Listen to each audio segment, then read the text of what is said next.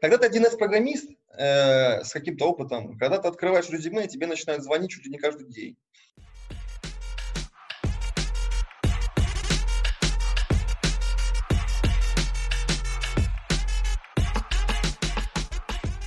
Всем привет! Это подкаст «Где лучше» и мы его ведущие Евгений Зинченко и Анна Минаева.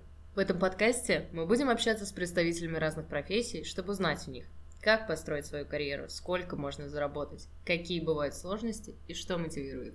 Подписывайтесь на нас и наш подкаст в соцсетях, ставьте лайки, делитесь с друзьями, а если вы хотите рассказать свою историю, наши контакты в описании. Максим, привет. Привет. Расскажи, пожалуйста, как ты пришел к работе 1С-программистом, какое у тебя было образование, было ли оно профильное или нет? Ну, образование скорее профильное. У меня специальность инженера информационных технологий, э, из, это Белгородский государственный технологический университет. То есть, да, это такие а, универсальные солдаты от IT. И программирование туда входит, конечно, прежде всего. Вот. А, а как я пришел программист 1С? Ну, я сначала не собирался идти, честно говоря, прям по профильной работе. Мне не очень нравилась идея работать с программистом, если честно. Э, я э, устроился менеджером по продажам в один из больших 1С э, франчайзи компаний. Вот, это партнер 1С, это питерская, ну, вернее, она, она как бы российская компания, в Питере я устроился продажником, и я продавал продукты 1С, параллельно э, анализируя вкратце бизнес-процессы компании, которым я это продаю, да, общаясь с этими компаниями и так далее. Честно говоря, мне не очень зашло вот продавать, как мне кажется, мне не очень это получалось. И я плавно перетек из продаж программ 1С в написание программы 1С, вот, и как так получилось, что стал в итоге уже ведущим программистом 1С, да, и как-то все, все вроде получилось, и здесь мне нравится как-то больше. Мне кажется, что привлекло меня в этой работе, ну, вообще вот программирование 1С как бы отличается э, от э, другого программирования тем, что здесь очень много коммуникации. Ты чаще с заказчиком тет-а-тет один на один общаешься. И задачи решаются возможно, из-за этого, но не только, из-за этого быстрее, чем обычно, а, если брать относительно программирования. И вот, вот как вот каким образом, в принципе, оказался он тут и работаю по, по этим причинам. Слушай, скажи, а именно с точки зрения такого обычного процесса, как выглядит вообще работа программиста 1С? То есть это также программирование на каком-то языке, как э, программисты другие а, на каком-то коде пишут или что-то еще? Да, безусловно, этот язык, э, он не сильно сам отличается от языков каких-то остальных, это Delphi или Sharp. Принцип, принцип приблизительно тот же самый, если так не, не, э, не углубляться, да. Но, э, во-первых, он на русском языке, ты можешь писать на английском, но он написан на русском языке. Во-вторых, у тебя уже очень много готовых инструментов. 1С платформа вот это вот на чем типа мы пишем, на 1С платформе, так называется, да, это, она предполагает за собой огромное количество инструментов, которые очень хорошо подходят для решения основных бизнес-задач, для решения задач по автоматизации бизнеса. Этих инструментов на этой платформе огромное количество. И, грубо говоря, ты пишешь как бы код и одновременно делаешь всякими конструкторами и визуальными э, инструментами, ты соединяешь вот эти инструменты, э, и э, посредством их решаешь конкретную задачу, конкретную задачу по автоматизации бизнеса или по учету и так далее, там, по производству. Вот. Но да, ты пишешь код, плюс у тебя конструктор, плюс огромное количество инструментария, которые тебе дала компания 1С для решения тех или иных задач. Вот как-то так. То есть это не то же самое, что написание просто какого-то кода с чистого листа, ты просто берешь какие-то готовые блоки или модули, как это правильно называется? Да, вроде того. Есть, э, есть просто, ну, как я бы назвал это инструменты, потому что они очень разнородные, их огромное количество, и как-то пытаться к ним сейчас притянуть вот, вот э, что-то, какой-то конкретный термин сложно. Это просто огромный большой инструментарий, э, который ты используешь для, для решения этих задач. По большому счету, это огромное количество таблиц, просто по-разному связанными, с разными правилами взаимодействия. Эти правила написаны за тебя, они написаны программой компании 1С, ты просто, да, их соединяешь.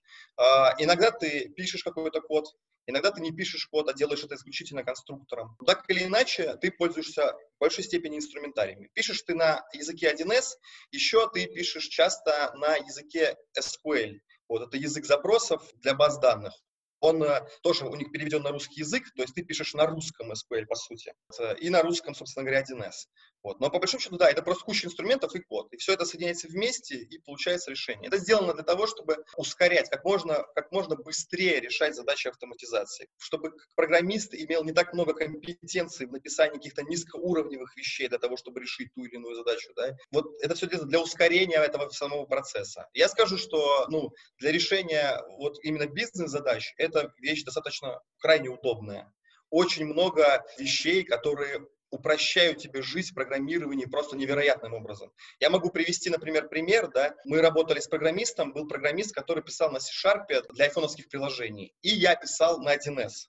Мы делали одну и ту же задачу, так вышло, что там было два приложения, одно было на, грубо говоря, на айфоне, а другое было тоже на мобильном приложении, но при помощи 1С. Я скажу, что я эту задачу, не будучи программистом лучше, чем он, я эту задачу решил раз в 10 быстрее, чем он. Неплохо.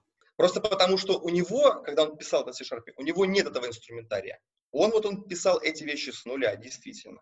А я писал при помощи инструментария. В нескольких статьях указано, что программист 1С — это вообще человек-оркестр, и что он должен быть э, всеведущий в плане бухучета и документооборота, и бизнес-процессов компании, и т.д. и т.п. Насколько это так, и насколько глубоки должны быть познания там в каждом из этих разделов, которые там необходимы для бизнеса. Это происходит из-за того, что чаще всего в 1С почему-то не очень любят нанимать аналитиков. Вот. Либо они не любят нанимать компетентных аналитиков, часто для 1С. И ты общаешься, да, напрямую э, с заказчиками чаще всего, и для того, чтобы решать задачи, да, предметную область тебе знать все-таки вкратце нужно. Но на самом деле я не думаю, что это прям нужны непосредственно глубокие знания, если заказчик идет с тобой на общение. Ты можешь задать ему любой вопрос, позадавать огромное количество вопросов, понять, как это действительно работает, и это запрограммировать, не обладая глубокими знаниями откуда-то извне. Но действительно так, э, общения много, я считаю это для себя, честно говоря, плюсом, мне нравится, в принципе, общаться с заказчиками, с пользователями, с менеджерами, с управленцами и так далее. Вот у меня в работе, я, честно говоря, за весь свой почти девятилетний опыт работы ни разу не видел э, грамотного технического задания. На самом деле, это вот отдельный вопрос про проблемы э, профессии, вот, потому что все-таки аналитика, э, она, конечно, нужна. Но это мы отдельно поговорим, вот, про, про проблемы, это, это только отдельный разговор длинный. А смотри, а в плане вот как раз ты говоришь, тебе нравится общение с подрядчиком, а есть же, как я понимаю, ну, как в принципе в любой сфере, либо ты устраиваешься на постоянную должность штат, либо я смотрела, что есть предложение на рынке, что там ставка чуть ли не от тысячи, антикризисное предложение там на аутсорсе программист. Что лучше для специалиста и что лучше для бизнеса? Для специалиста однозначно, наверное, лучше устраиваться на аутсорсинг, потому что тогда, тогда для тебя большее количество разнообразных задач к тебе приходит чаще всего, и работаешь ты, в принципе, побольше.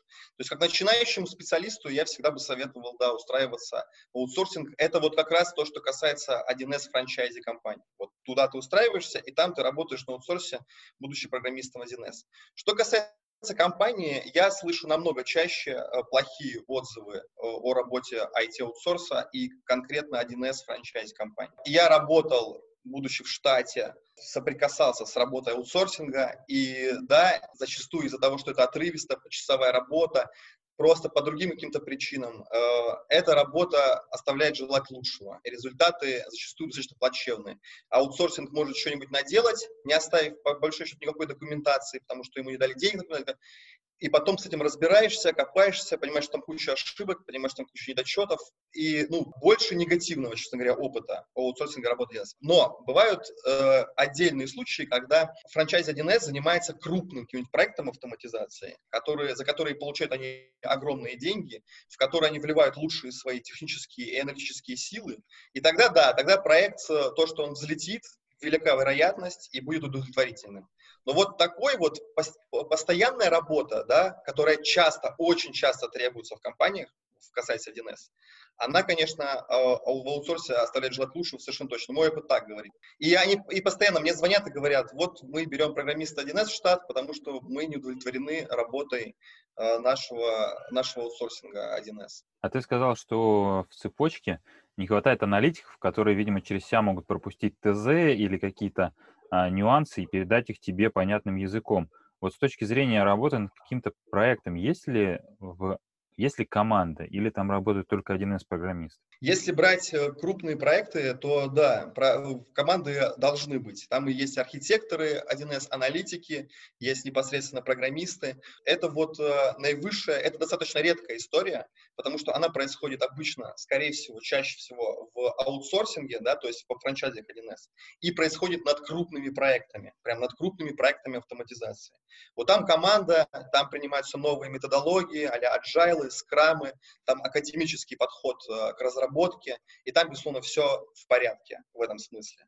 Но большая часть 1С э, программирования, 1С задач, они в хаосе. И это просто программисты, главный программист, ноль аналитиков или один аналитик, или два плохих аналитика. И задачи, да, решаются исключительно, что называется, на колен. Тут еще все, вся эта история усложняется тем, что э, очень часто приходится не просто писать что-то с нуля и разрабатывать бизнес-процесс с нуля, а дорабатывать уже какие-то бизнес-процессы, которые уже как-то автоматизированы.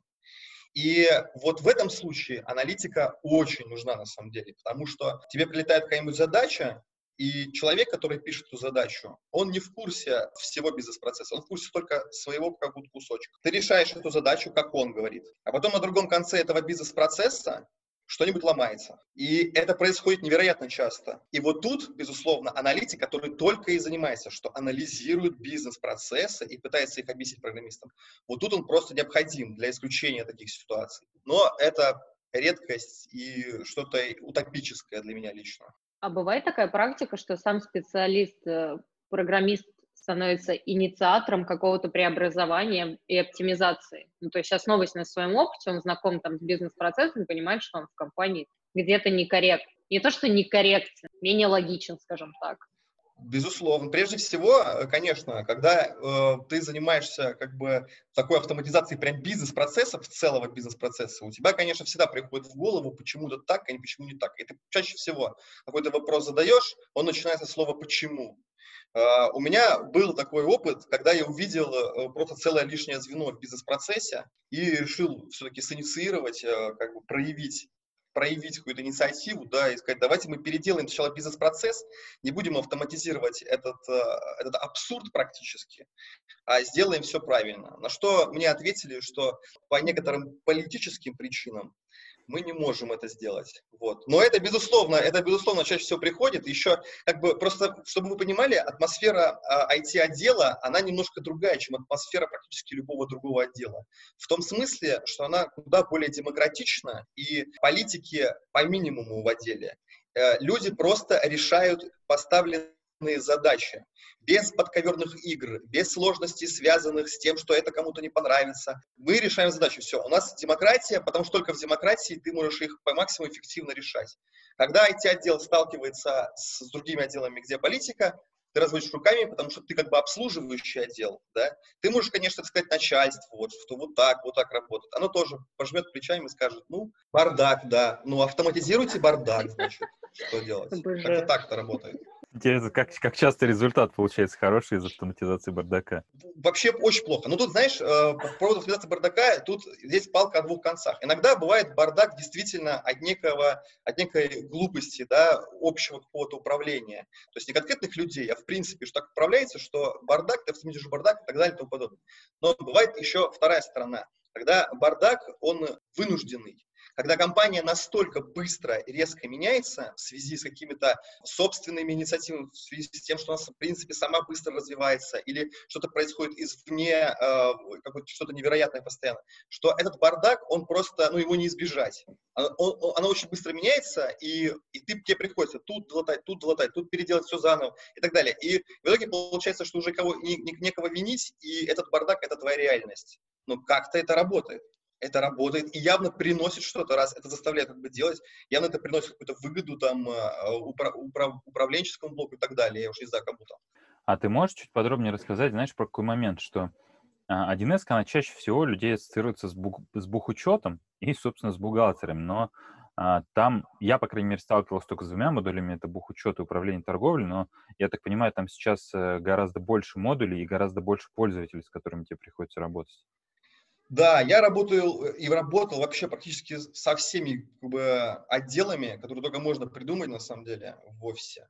Вот. 1С это точно не только бухгалтерия. Вообще сейчас идет некий тренд, что с бухгалтерией программисты 1С стараются меньше общаться и меньше взаимодействовать. Объясню почему. Потому что компания 1С выпустила отличный продукт 1С бухгалтерия за годы своего опыта, где не нужно ничего менять. В большинстве случаев, по крайней мере в большинстве случаев, там где-то хочет бухгалтер сделать. А, поэтому их оставляют как бы вот Просто лучше вы изучайте тщательнее программу и делайте это при помощи программы, чем при помощи программиста 1С. Но это отдельное тоже, там существуют исключения, не суть. Все остальные задачи учета, любого учета, управленческого учета, CRM какие-нибудь системы, а, финансовые все блоки бюджетирования, планирования, автоматизация производства, себестоимости, а, зарплаты персоналов, отраслевые блоки. То есть, да, у каждой компании существует какая-то специфика отраслевая которая тоже автоматизируется по-своему. То есть каждый из этих блоков, он автоматизируется по-своему. И вот все на все это, мало того, что написала компания 1С продукты, написали еще продукты 1С франчайзи, и пишут целыми днями, люди пишут у себя в штате, в офисах, под это все 1С код и 1С модули. Вот. И это огромное количество задач, э, это все интегрируется, это там несколько систем, одна система.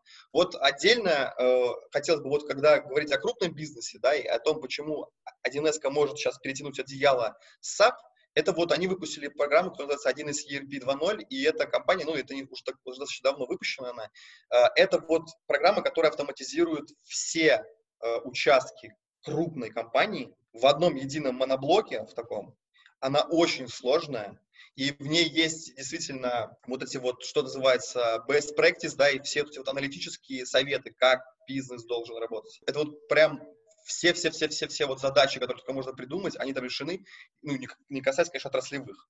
И на это люди устанавливают себе эту ERP, устанавливают еще себе отраслевые блоки. Если строительная компания, то это строительный учет, если там ты чисто ритейл, то какие-нибудь э, штуки, связанные с CRM и так далее. Это все накапливается огромным просто количеством информационных всяких систем и превращается в такую действительно большую сложность в итоге. Так что это точно не бухгалтерия. Бухгалтерия вообще, вот на моем опыте бухгалтерия уходит на задний план сейчас, вот как мне кажется.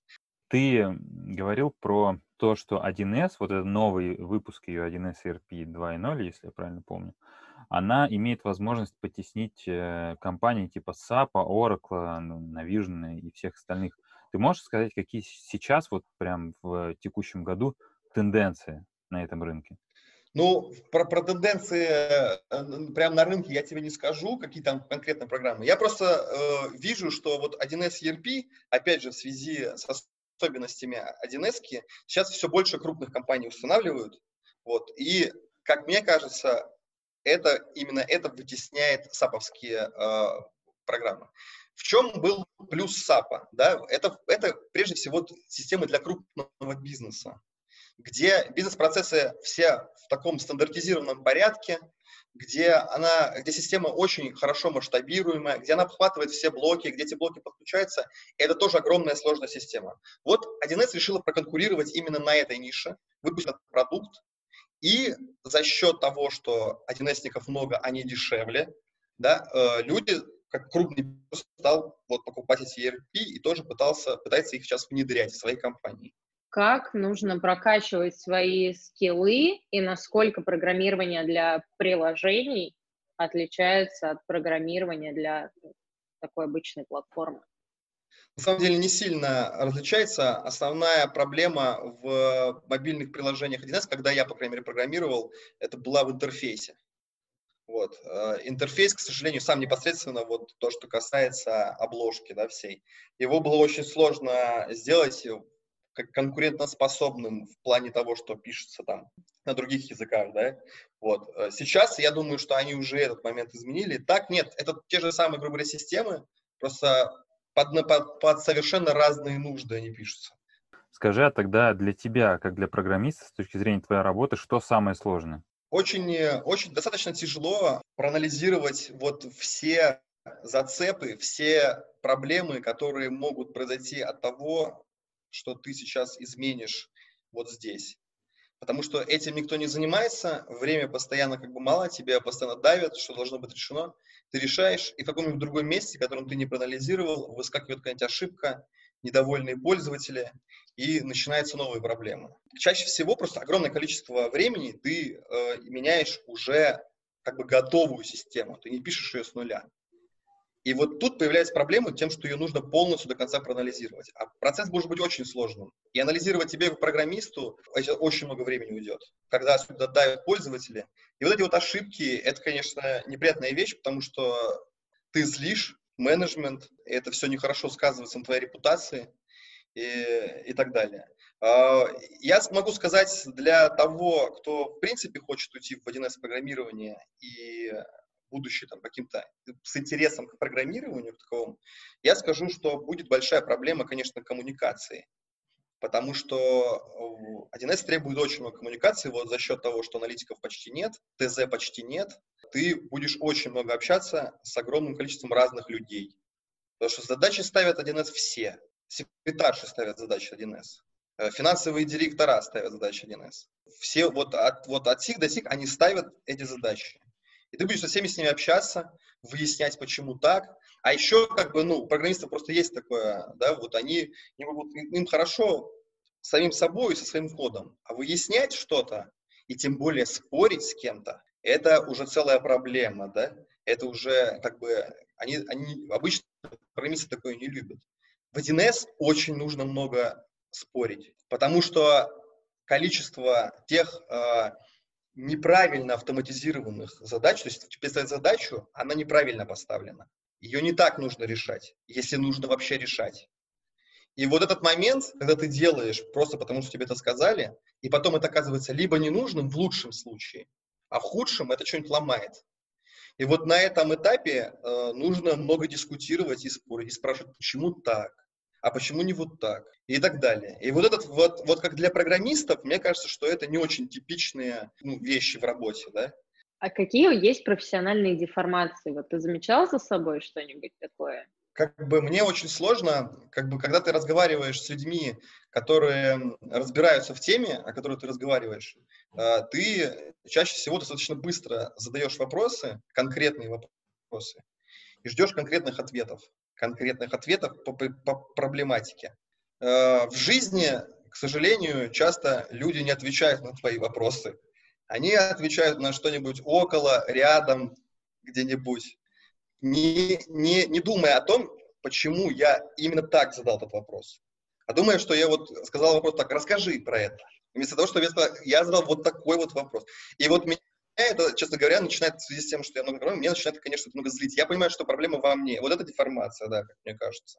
Вообще, как, как у тебя, как у программиста, может развиваться карьера? Вот ты на старте, например, вошел. Тут, кстати, еще есть, смотри, вопрос а, о том, что почитать, как подготовиться. Я не знаю, с э, какого лучше начать, с карьеры или что почитать. Давай я расскажу, в принципе, как-то. Я могу рассказать про, про все вопросы коснуться. Для начала стоит, конечно, во-первых, для начала э, желателен небольшой опыт программирования в принципе в чем-нибудь. Вот, то есть надо как бы понимать, э, в принципе, что такое программирование, что такое алгоритмы, основные как бы правила э, этих всех вещей. Вот это желательно. Курс какой-нибудь пройти, да, ну, например? например, например, можно взять какие-нибудь там Delphi, посмотреть задачки на Паскале, вот что-нибудь такое. В принципе, это работает, да. Сейчас вообще в школе такое должны преподавать. У нас в школе преподавали это, я помню. Такие бейсики. У вас не было такого? Но у меня только Basic и был на мониторах, которые назывались Бирюса, по-моему, 80 А, ну это вот, ну это слишком, да, это чересчур. Ну, как-то вот так вот. Затем есть э, отличный учебник Радченко, он называется «Пособие разработчика». Вот э, это достаточно сложная книга, ты начинаешь ее листать, вдумчиво читать и делать то, что там говорят.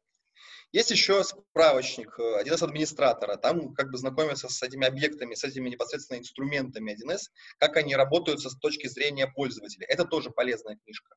Но, поверьте мне, данных, контента о разработке в 1С в интернете очень много.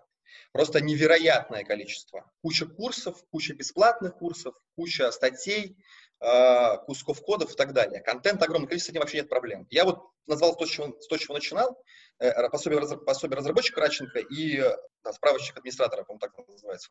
Но самое, на самом деле, важное и то, чего, без чего не обойтись, тебе, как начинающему специалисту 1С, тебе нужно устроиться джуниором в компанию, и кто-то должен быть ответственен за твое какое-то приблизительное образование в этой сфере. Да? Кто-то должен взять на себя ответственность в этой компании, какой-нибудь программист, который будет тебя обучать, будет иметь это желание это делать. Это не будет так проходить, что он будет постоянно тебе рассказывать, каждый день проводить какие-то лекции.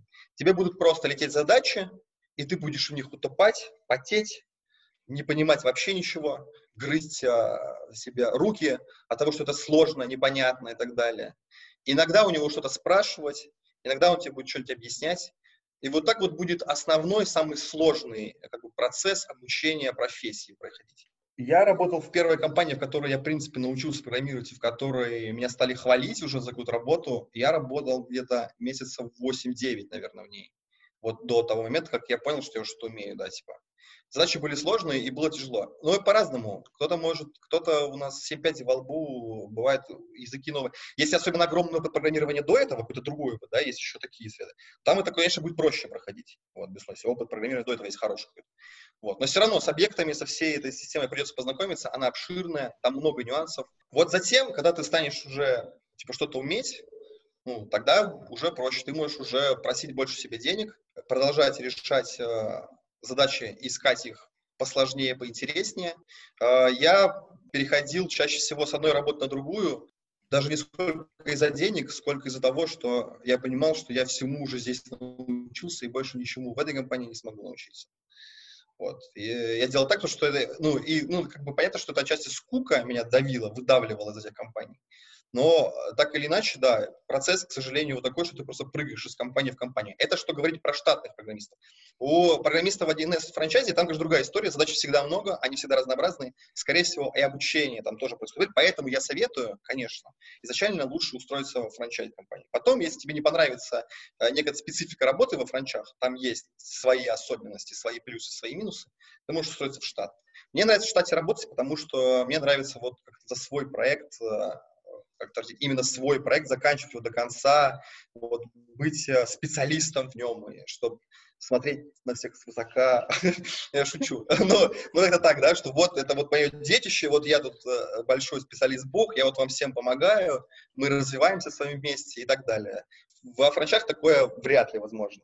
Карьера идет так. Сначала ты как бы джуниор, там младший программист. Ты можешь остаться, кстати, так называемым, еще есть такая специфика администратора типа 1С которые занимаются непосредственно э, мелкими задачами, не связанными с программированиями, а связанные с ответами на вопросы по поводу работы программ 1С. С этого тоже можно, кстати, начать, как программист 1С, безусловно.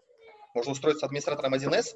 И, кстати, за это, а, вот по этому поводу они получают, мне кажется, чуть больше, чем джуниоры э, потому что они выполняют действительно полезную работу в компании с самого начала.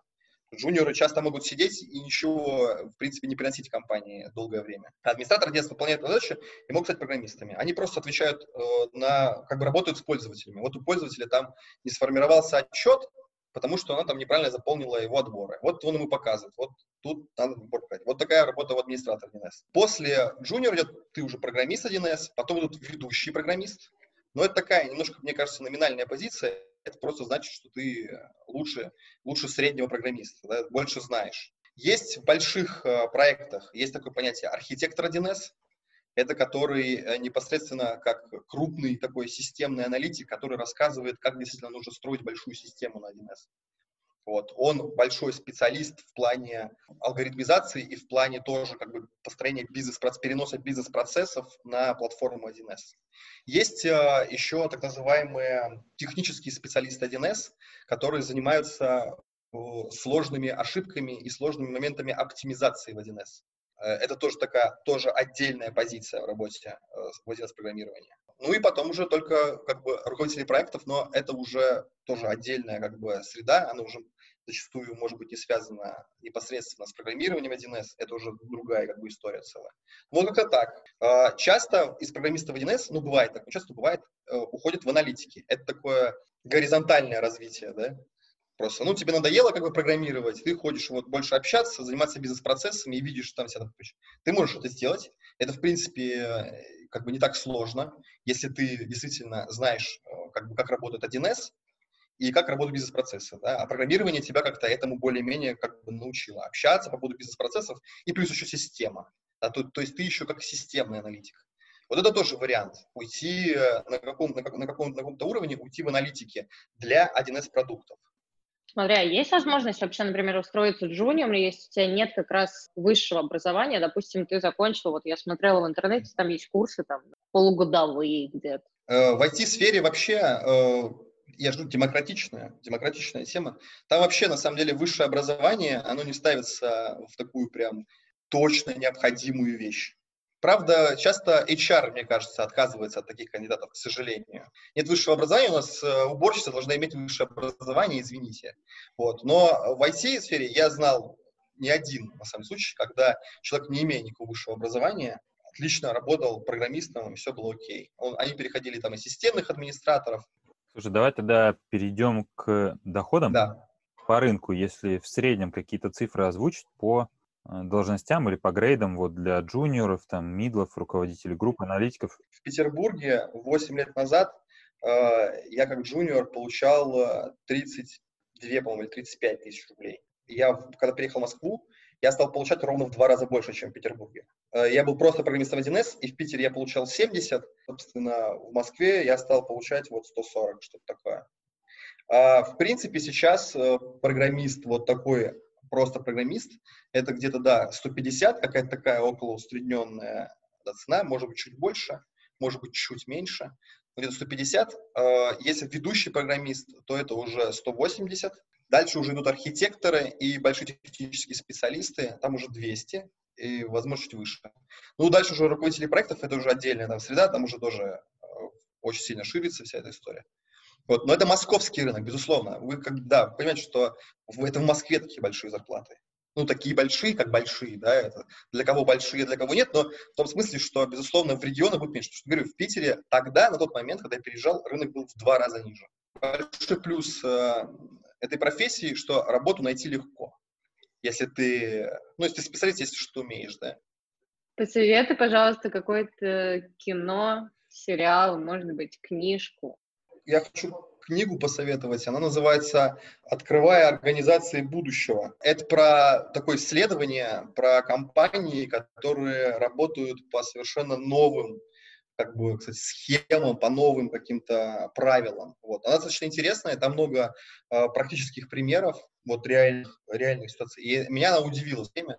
Даже если это покажется как какой-то такой фантазией и очень далеким от реальности, особенно российского бизнеса, все равно, мне кажется, как-то помечтать и поразмышлять об этом было бы полезно. А, я пропагандирую, пропагандирую вам сериал какой-нибудь. Не буду тоже оригинален в этом, но очень советую хотя бы начать смотреть сериал «Клан Сопрано».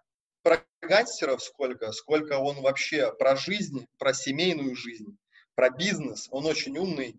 Все, кто смотрит, мне кажется, больше четырех серий, вот заставляет себя посмотреть четырех серий, дальше все. Они как бы влюблены чаще всего в этот сериал и считают, что он очень крутой. Спасибо тебе большое. Спасибо большое. Не за что. Давай, пока, хорошего карантина. Пока-пока. Да, счастливо. С вами был подкаст «Где лучше?». Подписывайтесь на нас и наш подкаст в соцсетях. Также мы будем благодарны вам за обратную связь. Поэтому в комментариях пишите, что вам понравилось, а что нет. И помните, что у каждого есть возможность рассказать о своей профессии в нашем подкасте. Все ссылки в описании. Пока-пока.